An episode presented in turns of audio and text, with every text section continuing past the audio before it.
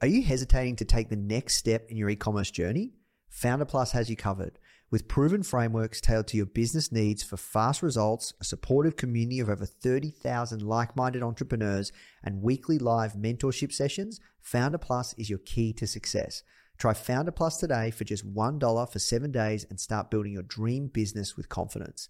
You can visit foundr.com forward slash start dollar trial or click the link in the description to claim your trial. This is episode number 109 with Alex Bogusky of the Foundr Podcast. What you need is thirst. You need to be a thirsty human. who is intent on learning. It's a really fascinating exploration of human potential. Now, the Foundr Podcast. Even the greatest entrepreneurs had help. If you want to learn from the most successful founders on the planet, you are in the right place. Branson, Mark Cuban, Tony Robbins, Tim Ferriss, Arianna Huffington, Seth Godin, Steve Case, Gary Vee, Sophia Amoruso, Barbara Corcoran, Daymond John.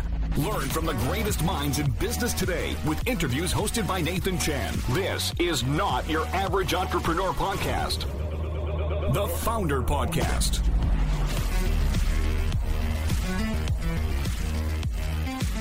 Hey guys, thank you so much for tuning in. Before we start today's episode, I just want to let you know that our goal at Foundr is to help entrepreneurs succeed however we can by giving away high quality content in the form of interviews, blog posts, podcasts, YouTube videos, you name it. We put out so much content to help you. And another interesting project that we're working on right now is partnering with world class founders like Daymond John, Alexa Von Tobel, Gretta Van Riel, and so many more to teach crucial skills like negotiation, finance, e commerce, and so much more. So, if you'd like to get access to these free trainings with founders like this, which is 100% free, just go to foundr.com forward slash free. Okay, so now let's talk about today's episode. Hello, and welcome to another episode of the Foundr Podcast. My name is Nathan Chan. I am the CEO and publisher of Foundr Magazine, and I am your host coming to you live from Melbourne, Australia. Um, what's been happening in my world? A lot of projects, a lot of products we're working on. Uh, exciting times. Me and the guys, the a team, getting heaps of stuff done. Still making that transition from uh, founder to CEO. Uh, still trying to be, you know, learning what it takes to be a great leader. Um, taking it one day at a time. But, uh, you know, things are good. Uh, I will give you guys a heads up. We do have an epic project we're working on, which I'm really pumped about. It's going to be an amazing body of work. It's a founder coffee table book uh, with the past, you know, 50 plus back issues that we have, rounding up that content and putting it into a brilliantly designed coffee table book. If you would like to know more about it, you can go to foundrmag, dot com forward slash book, B O O K. And uh, you can sign up to be notified. It's a project I'm really, really excited about. And uh, I'd love for you guys to help bring it to life. We're probably going to crowdfund it. And uh, yeah, it's going to be a really, really fun project. It's going to be an amazing body of work. So um, that's what's happening in my world. Now let's talk about today's guest, Alex Bogusky. This guy's, you know, a bit of a living legend when it comes to, you know, a super successful, super, you know, well accomplished founder and entrepreneur, but also an advertising executive. Alex uh, used to run and uh, started one of the hottest and uh, most reputable uh, advertising firms in the world. And he ended up giving that up just to, I don't know, go on uh, a soul searching quest um, or whatever you want to call it. And uh, he's just a super smart guy, really, really gets marketing. He's an investor in companies like Lyft, um, really, really smart guy and founder now. And uh, he's doing some really, really cool stuff. I feel really humbled and honored uh, to, to get his time to speak with him. Uh, this guy's a serious, serious superstar. Um, I'm just going to leave it at that. He shares a ton of gold, as always. We only bring the gold on this podcast. Um, so, yeah, guys, that's it from me. I hope you're enjoying these episodes. Now let's jump into the show.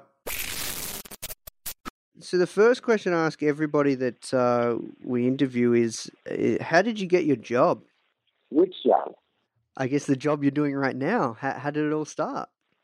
The job I have now, I don't. I don't have a job now. That's the goal: is to not have a job. It's taken me a long time. But uh, the job I have now is I invest and I advise. So I don't know how I got that job. I uh, I became unemployable after my last job. I guess I couldn't imagine working for anybody. So yeah, that's it. awesome, awesome, awesome. So, yeah, look, um, you know, you're a world famous, you know, designer, marketer, author, consumer advocate. Can you take us back to, you know, the your early beginnings? Uh, you know, how did it all start out for you? How did you get into, you know, working in the advertising world? Can you take us back, just for the audience that are not familiar with your story? My father was a graphic designer, and my mom was an art director for um, some trade magazines. So my dad had a studio with about 25 people, and um, he and his brother had a studio, a graphic design studio. And it was just sort of a family business. And I grew up with uh, was a magazine that would always be around, and Communication Arts. Like those were the sort of magazines that would be on the coffee table in the house. And, um, you know, all the friends were other graphic designers. And, you know, they'd play games like, you know, they'd come up with fictitious companies and, you know, who could come up with the best logo in two minutes. And everyone would sketch and they'd like show their logos and people would judge. So it was just, you know, it was just what we did. And so when you when it is the family business, I think when you're young, you know, you, you kind of want to do anything but the family business. So my first attempt at a career was uh, motocross, and I became a, you know, kind of semi, not a very successful pro motocross racer. And um, along the way, you know, not really kind of skipping college, and my mom probably concerned about my employability if things go south, taught me to do what were mechanicals called mechanicals at the time, which was the, the production side of graphic design. Mm. And um, so she said, "Hey, if you know how to do this, at least you'll always have a job, right?" And that was really that was really it. I stopped at some point. I stopped um, racing because I wasn't good enough, and and uh, yeah, fell back into the family business essentially. I see. And uh, how did you how did you end up working and and, and like uh, tell us about the story around you know Crispin Porter and Bogusky and how that came about? I started um, working in an a local agency, mm. and uh, for about two years, and then I left that and started working, you know, with my dad in, at his studio, and did that for a couple of years. And I went to a uh, I went to a conference, and at the conference, the big theme. So this must have been this is uh, like probably 30 years ago. The big theme of the conference was the death of print, right? Probably not quite, maybe 20, 27 years ago. It was all about the death of print. And, and so, you know, I'm a print designer and I'm like, this is not good, you know, and the thing that was going to replace print was VHS um, cassettes. Everyone was going to watch magazines on VHS tapes instead of flipping through them and and and I mean, I don't know if I was the only person who believed it or if everybody believed it, but I thought, man, I got to get into an ad agency because they know how to do video, and I got to learn to do video because print's going to be dead. So I knew this guy Chuck Porter that had an agency, and and I was doing you know a bunch of freelance through the studio with him. And you know, he started. He had offered me at some point. He offered me a job, and I started I didn't want it, and then I started to reconsider it, and then I started negotiating, and eventually wound up at uh, what was called Crispin Porter at the time, and and Chuck Porter had just joined the agency. Um, it was called Crispin before that. So Chuck had joined. It was now Crispin Porter, and he convinced me to join, and I, I started as uh, as my title was senior art director. I see, I see, I see. And uh, you know, how long did you work there? And and uh, and tell us what ended up happening in the end. Well, it was, it was not a very good agency. You know, Chuck was talented. He was a creative director, a writer, and he had been freelance, and then he joined. So, you know, there were I was employee number 16, so it was a small agency and probably maybe the third best agency in Miami, which uh, you know at the time put it way way down the you know whatever the uh, whatever the national um, rankings would be. And we were fairly terrible. It was terrible. It was a terrible little agency. So I was employee 16, and Chuck said, you know, we go out for beers, and he was like, well, my buddy Pat Fallon, he's got this agency Fallon in in Minneapolis, and they're just killing it, right? And I didn't know much about advertising, but I, you know, flipped through the annuals and I started to learn about it and started, you know, to realize, oh, there's some people that are really good at this. And uh, you know, Fallon was obviously a hero in those early days and the work that they were doing. So, you know, Chuck's like, how hard could it be? Essentially, was his sell to me, and. uh we just started grinding away, you know, little by little, um, doing more and more interesting work and kind of finding our our voice and and our, you know what we believed in. We you know grew from you know those 16 people, and I joined because I thought you know in retrospect, I think both Chuck and I would have been easier just to just start an agency from scratch because there's so many things. If you're a bad agency, there's so many things you have to unlearn. Like so much institutional knowledge that you have to unlearn. And it took years and years, you know. We had policies uh, at the beginning, you know, things like if you were going to order a desk accessory, you could only order the color putty. You know, there was like shit like that that was built into the culture. But I thought what made it an agency was it had wall to wall carpeting and they had, you know, copiers and, and printers and typewriters. And so, like, to me, the infrastructure was so impressive that I thought that that was, you know, the thing. But anyway, it would have been easier to start from scratch. But we, you know, we eventually, you know, started to carve out kind of a, a you know, a good local reputation and then um, eventually a national reputation. I see. And and where did you guys end up? Like end up just for the audience to get some clarity because because you're like you're you're a world famous uh, you know brand ad you know design guy. Yeah, well, that's nice of you. we eventually there was a big there was a there was you know I think at the time the thinking was our original thinking was we'll be you know we'll get famous locally then we'll get famous regionally and we'll become national and we really had we really got stuck at the regional space and weren't moving past kind of the local you know fame and reputation and we made a decision at one point that we had to get national brands, even if they were much smaller than our local clients. And it was the best decision we ever made. We, you know, we started to, we put more, we would pitch a million dollar uh, national uh, campaign or national client over a $5 million regional client. And that was a hard decision to make in terms of growth and, and bottom line.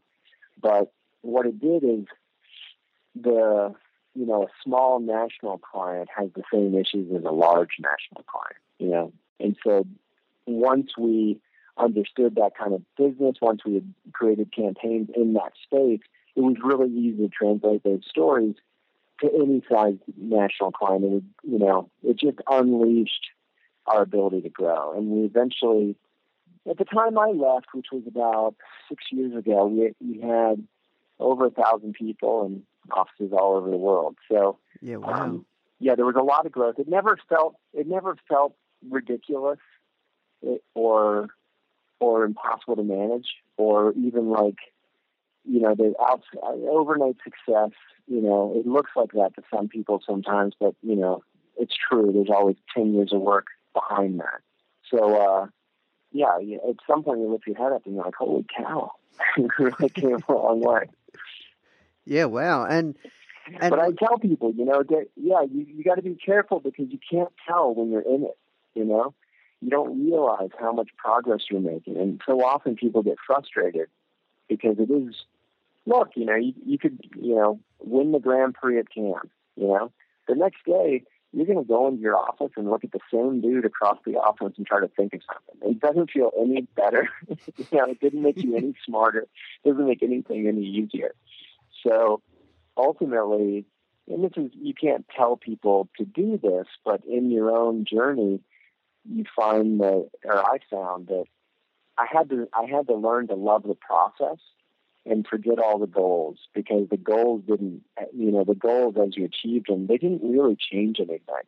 You know, what you were going to do in life and what you're going to spend time doing was you're going to sit across from somebody and you're going to, you know, think really hard.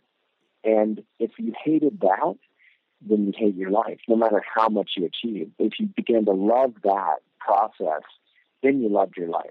And and that was a that was something that for me was a, that that I had to go through. There was a time where I didn't enjoy the thinking of the thing. That was just a way to get to some achievement that I thought I needed.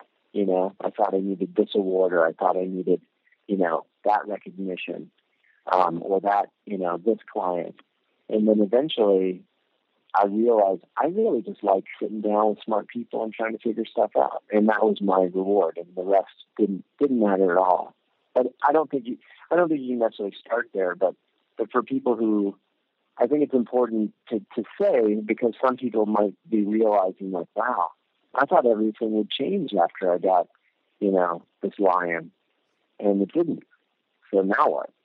Um, and my thing is like learn to love the process. Mm. So, what ended up happening? Like, um, you you ended up leaving, and then you know now you're you know what? Why did you leave? Out of curiosity, you just fell out of love with the process. No, well, combination of things. Agencies um, they sell to holding companies, you know, Mm. and uh, we had we had a really long what they call an earnout, right? So there's the moment that you begin your your the process of selling, and then there's the earnout. So the way it typically works is a holding company buys a portion, maybe half, maybe forty nine percent, whatever it is, and then there's a and there's a period of time where they work towards eighty percent, so that they can so they can you know um, file and uh, since they're public companies, they need to move towards 80% ownership.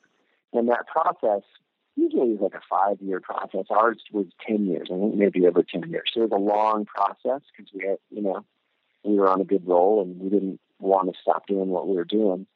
And I, you know, I probably, I probably wouldn't have been anxious to sell, but Chuck Porter's, you know, he, he's, he's about 10 years older than I am and, and he was in a different stage of his life. And, needed to unlock some equity in the firm and stuff. And so, uh, you know, the sale happened, and then, you know, over time, that 10 years goes by, and then you don't own it anymore. And to me, that was a very different feeling. And honestly, I'd always figured, you know, I, w- I, I really enjoyed advertising, but I never figured I would do it my whole life.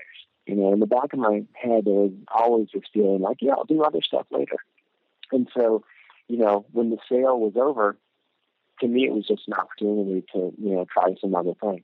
And um, largely, which I'd always thought I would do, I've always been like that. Like I'll, I'll make these decisions, and I barely even know I make them, but they're but they're they're kind of etched in stone.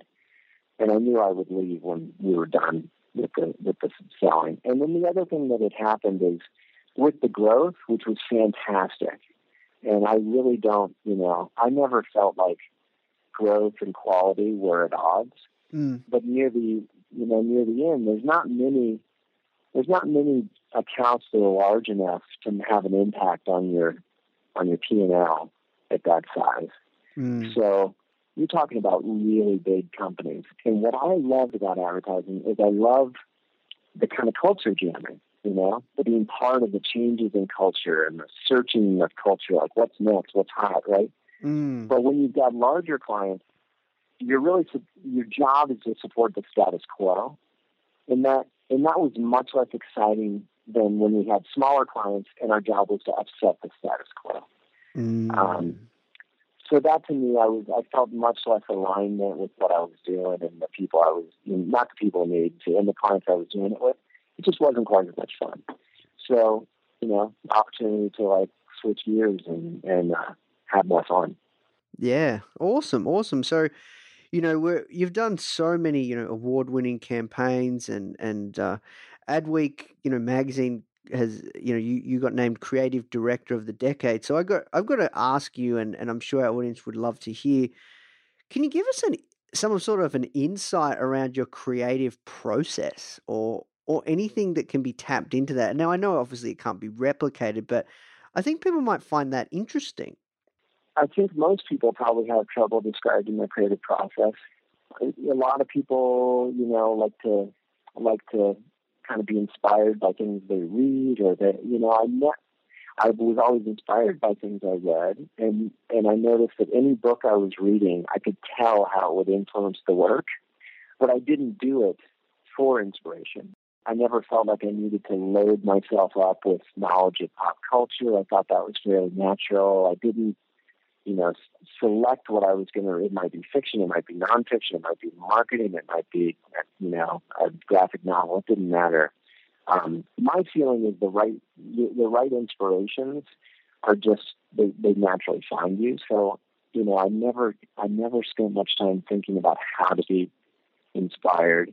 When it when it came to the when it came to the work, I really gravitated towards great strategy, and it took for me, we didn't have planning for years and years and years, and, and I became a champion of like you know getting planning into the agency, and it and it was hard, and there were several you know missteps where we'd have a department, it would blow up, you know, we'd lose the the head of planning, we'd find a new, you know, it was it was difficult, but eventually we we you know teamed up with with a series of you know great strategy people. Mm. As a creative director, that was that's where the ideas flow from. You know, I can't, I can work, but I don't enjoy working without a strategy. And, and actually, I can't. If there's no, if there's no, I'll have to make up the strategy, mm. right? So for, for me, it all, it all, it all has to come from strategy, and the strategy has to be in service of the business problem.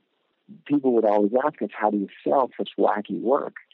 And it was, it, we never had, it was never hard to sell you know, it was always easy because although it may have been, you know, it may have looked like it was challenging, it was designed to solve an actual business problem that the client really had. So often people, they're in advertising because they want to be filmmakers or writers, but they think advertising is going to be easier. And so they have little movies that they try to sell, or they have little stories they want to sell, you know, and and they try to sell them over and over and keep trying to find a client who wants to buy that, you know, that little play. And, you know, we were never selling little plays. We were always being creative in service of commerce. So it was easy to sell because the clients could tell. And they could tell that if you didn't like this, we would, you know, do another one. For, for me, the, the other part of my process was to not get emotionally involved with the work that I was making. So if I made something and you killed it, I could not care less. I'd be a little sad to look, but usually account people were more bummed out than we were. Mm. And part of that, part of that was, and we would tell tell people, it's like you have to have enough respect for your abilities that you know someone killing one of your campaigns is meaningless if you get upset about that, you know, you're suggesting to yourself that you're not capable of coming up with another good idea. And, it's like, I refuse to do that. I refuse to, you know, think that, no, I can't come up with, of course we can come up with dozens of good ideas, millions, right? There's, there's, there's no limit. So the, um, it was less about how I how I or we would think about any one thing, and more about how we would think about the whole approach and, and our you know and our willingness to to really be fearless and and and in that engagement, right? And and embrace change wherever it came from. A lot of creatives get so hung up, like the client changed something, mm. which to me was always strange. I'm not always strange. Eventually strange at first it was at first I was you know I'd get upset too, but the longer I was in it, the more I thought. Now, if one of us at the table came up with an idea to change it, we might love it. So why do we fear it when the change change in creativity is very similar? You know, it's the cousins, mm. and so when it when it when a change opportunity came and it came internally, it, it was considered good news. When it was came externally, it was considered bad news. Why is that? And is that right? So, you know, eventually we just became so so confident that like the change could come from anywhere and we would make it positive and didn't fear it. at first I used to have this. I felt like the best work was the work that was changed the least. And then later, you know, we would win awards for work, and I was like, that, like, I just would remember how many iterations and like that is not only is it unrecognizable from where we started, it's unrecognizable from the script that went into production. Mm. And and when you realize that that much, that amount of change could still result in something, if you had the right process, could still result in something great. You you had to fundamentally fundamentally change the way you thought. It's something that, that that's hard. It's a it's a hard it's a hard way to be when you're young, but I think that there's a way for young creators to kind of open themselves up more quickly, you know, and gain and gain that that confidence um, faster if they've got some good mentorship. Mm. When it comes to you know that change and constant change, and how do you know when when to ship? How do you know when it's right? When you're out of time. I mean, we we had a saying that you know the the work's the work's never done; it's only abandoned.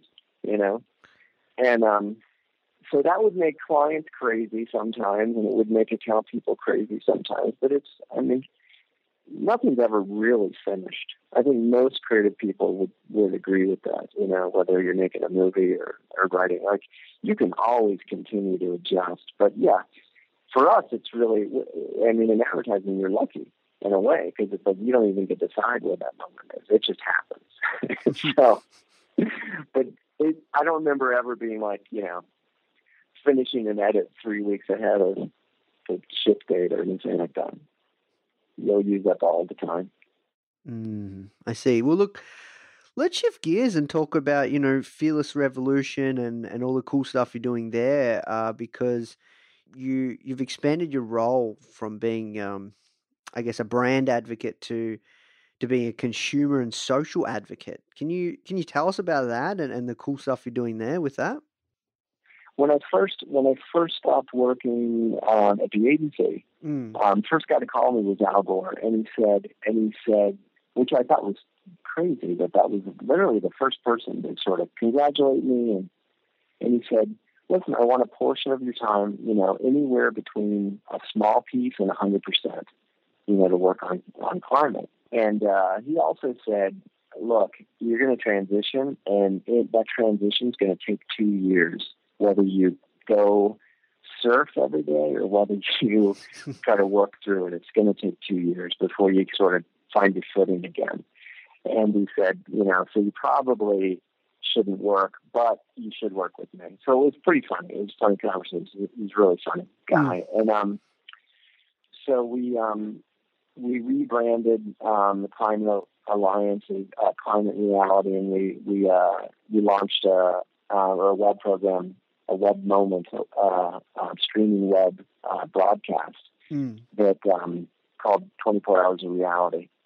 At the time when we first did it, I think it was like the the most viewed web live live web streaming event of all time, and they've done it since then and, and got even bigger numbers. They've done it every year since. But um, mm. wow. So I spent a bunch of time doing that, doing that, and it was fun, but it and it was hard, and it was it was really difficult for me coming out of an agency where, as a, as a creative director, you're thinking about lots of different problems for about 15 minutes at a time, right? And mm-hmm. then you go on the next thing and the next thing, and you kind of loop around, right? But you know, you've got dozens of clients and you've got lots of projects, so your time's cut into these little bits, and and it's it's some sort of form of professional ADD, and it would be a it would be a problem anywhere else, but in that role, you're well compensated for not being able to focus very long. And then I and then I'm in this role and it's like every day I'm thinking about climate, climate. And um and it was hard for me and it was not really a good fit. So after about two years I helped them transition, find a new creative director, you know, build out the rest of the organization and sort of, you know, that moved on. But I realized I need to I need to move from problem to problem. I just my I've spent too much time doing lots of different things, and I'm going to mm-hmm. need to build that into like whatever it is I do. So a big part of a big part of that has been kind of my approach, which is not to be an operator in, in things, but to be an investor and an, an advisor. in the things that I do. So find great people who I who you know I know I love that I want to work with, and and they will operate, and I will provide hopefully a little bit of vision and and some investment and, and ongoing advice.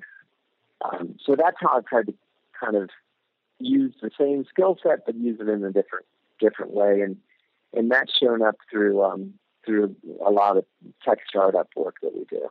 And alongside the tech startup work is a long long answer to get to it, but alongside the tech tech startup work, I've also um, helped launch a few um, agencies. Fearless, which was kind of my my you know personal, I don't know, essentially a blog, right? Mm. Um, and where I would do work with nonprofits. That's transitioned into uh, an actual agency at this point. That is a partnership with uh, Gagne Scott and uh, Leslie Freeman, who ran insights for me at CPB, and they're like the most fantastic straight, you know, strategy people I ever worked with. So I knew they wanted to do a thing, and I'm like, man, you are going to be successful. I would love to, you know, partner with that, and that's what that's what Fearless has become, and the, and the you know, and the focus there is on uh, social causes.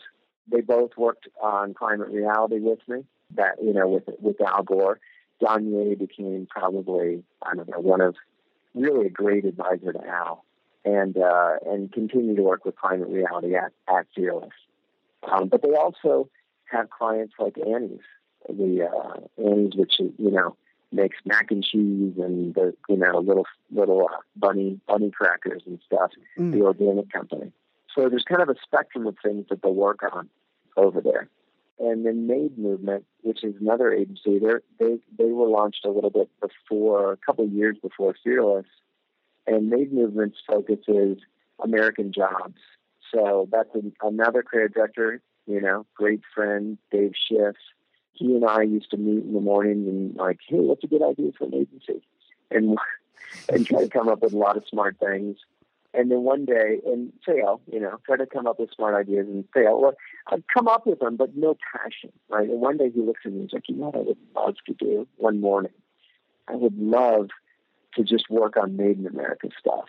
And I'm like, well, you know, Dave, you should always do what you would love to do because you'd be more successful doing what you would love to do. And he's like, but it's the dumbest business model ever. And I'm like, you know what? It's it's like sacrifices, and and so that's been fantastic. And they've grown like crazy. And uh, I think they're like 80 some people now. Mm. Um, and they do, you know, they do everything from sort of a Harley Davidson, which you'd expect, but then a lot of food, which you know is uh, creates creates a ton of American jobs. So that's their focus, and it's an interesting social play because when things are consumed close to where they're made, it creates jobs, yes, but it also is a smaller um, carbon footprint. So it's a, so it's a really interesting way to get at like that that conscious capitalism piece, but a little bit differently than the way that they look at it at, at Fearless and then and then other than the agencies, I I, uh, I helped create a uh, tech accelerator here in town um, called Boomtown, and you know we run. We're lucky that in Boulder we've got a tech accelerator called TechStars, which I think was one of maybe the first accelerator. And so we've got a you know a big brother accelerator in town to look to, and and Mm. um, super fun. We've run about thirty plus companies through the accelerator at this point. We're on our second fund and uh, and you know busy right now. Actually, I'm here. I'm here right now, and we're and we're uh, selecting companies for the next uh, next uh, cohort. And I love. I'll just say, I love. I love. For me, everything I loved about advertising, so much of where our success was, the, the ads were what people saw and, and noticed. Mm. But a lot of the creativity was in how do we change the culture of this com- company to a culture, you know, of failure to a culture of success, right? How do we show this company how incredible they are, how we see them, how their biggest fans see them, and let them see themselves that way, right? And and that Mm. the success really was in those moments, that advertising, you know, that that juicing the company from within, and that you know, that that ability to, to to to fire them up and make them ready to win again.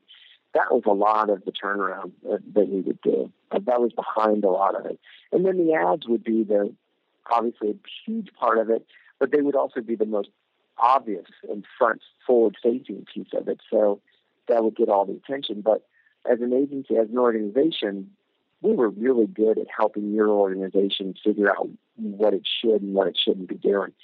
And when you get to work with these startups, yeah, they're you know they're they're two people, they're four people teams sometimes. Yeah, it's really cool to do the exact same process, and that's what I you know I love that. And it's also fun to do it in, in a space where there is a lot of disruption. You know, I've all, I do I do enjoy that. Hey, what's next for culture? You know, let's upset the big guys and let's let's change things up. See if we can't do it better. Yeah, look, that's awesome.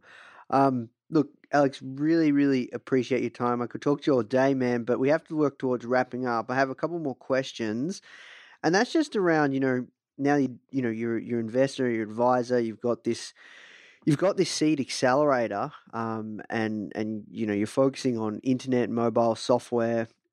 I, I'm curious, you know, what are the what are the things that you're seeing uh, that I guess these early stage startups uh, aren't doing, where where they're struggling? What advice do do do you see yourself constantly giving? That's a good question. The um, you know, it's not that consistent. But what one of the things that's nice is, so when I stopped working in advertising, one of the things I, I swear I felt my brain calcifying. Like it was a period where I just felt like I was getting like just dumber and dumber every day, and because you didn't have that challenge. I mean, in advertising, it's really fun how challenged you are by new ideas all the time. And so you know, for me, I wanted to I wanted to get in the accelerator business because I I just wanted to be exposed to the brilliant thinking that young entrepreneurs were bringing forward, right? Mm. And then realizing that there's so much stuff that I know that I don't even know I know that to me is kind of obvious and a no-brainer. They don't see, right? So it could be it can be around culture, it can be around team building, it could be around marketing. It can be around, you know, they, everyone wants me to work on branding. Yeah. Um, but I really, I try to, branding doesn't work until you've got everything else working. You know, you can't just put lipstick on a pig. So everyone thinks of me as like, oh, this will be my, you know, logo and copy guy. Not everyone, but whereas really, you know, where I'm going to help is is in product. In the in the you know in advertising we built a lot of products usually for bigger clients digital product. In the ah. accelerator you're building you know digital product from scratch and you are a very small company with a very tough path towards customer acquisition right? Yeah. And if i had if i launched something for burger king and it was and if it was viral terrific if it was less viral they didn't go out of business at this stage if you don't build your product in such a way that your product itself brings in one person and that one person converts to two people, then you're kind of dead. I think some early stage entrepreneurs get that and others don't don't see it as dramatically and they also don't have it you know they certainly they can't have as much experience with product because you know I was just sort of tasked with doing it hundreds of times a year so that that that product knowledge is uh, and that and that wealth of seeing a lot of different things tried is probably where I, I, I think I add the, the most value. And then the other the other is, and this is a strange thing, but a lot of I've, I've you know I financially I've done really well, and I'm been so lucky in that. But I've never owned more than twenty percent of anything, right? And so many early stage people get really hung up on what percentage they own mm. of a hmm. thing, and they don't bring in the right partnerships and help that can take it to the next level because they're just too tight, right? They're just too worried about about their personal percentage, and um, and and, they, and it's basically they starve their idea because of it. And my advice is always like, look, it's not, you know, having having you know 80 90 percent of a thing that's not worth much it's just not a good idea you know? Like don't don't choke this thing to death because you're so worried about you know what that percentage number is. It's you know it's all about creating value so that's a you know that's that's a space where if you have a little bit of experience you can you can you can explain that to folks. But i just you know you can i don't know but but you can imagine what it's like where it's just, you know, rooms full of brilliant 26 year olds who have incredible technology, but maybe don't know how to do some of the simple things like uh, open a bank account. So sometimes you can help with the most with with the most obvious stuff. Awesome. Well, thank you so much for your time, and uh, I'll be in touch. And uh, hope you have a great day, great weekend. I'll speak to you soon. All right. Thanks a lot. Hey guys, I hope you enjoyed this interview. As you might already know, our mission at Foundr is to help tens of millions of people every single week with our content, either start or grow their business, which is exactly why we're partnering with world class founders such as Daymond John, Alexa Von Tobel, Gretta Van Riel, and so many more to teach crucial skills such as negotiation, finance, e commerce, and so much more. So, if you'd like to get access to these free exclusive trainings, please go to foundr.com forward slash free. These are 100%. We go super in depth on teaching a particular topic, and I know that you're going to love them if you enjoy this podcast. So, just go to foundr.com forward slash free. All right, guys, I'll see you in the next episode.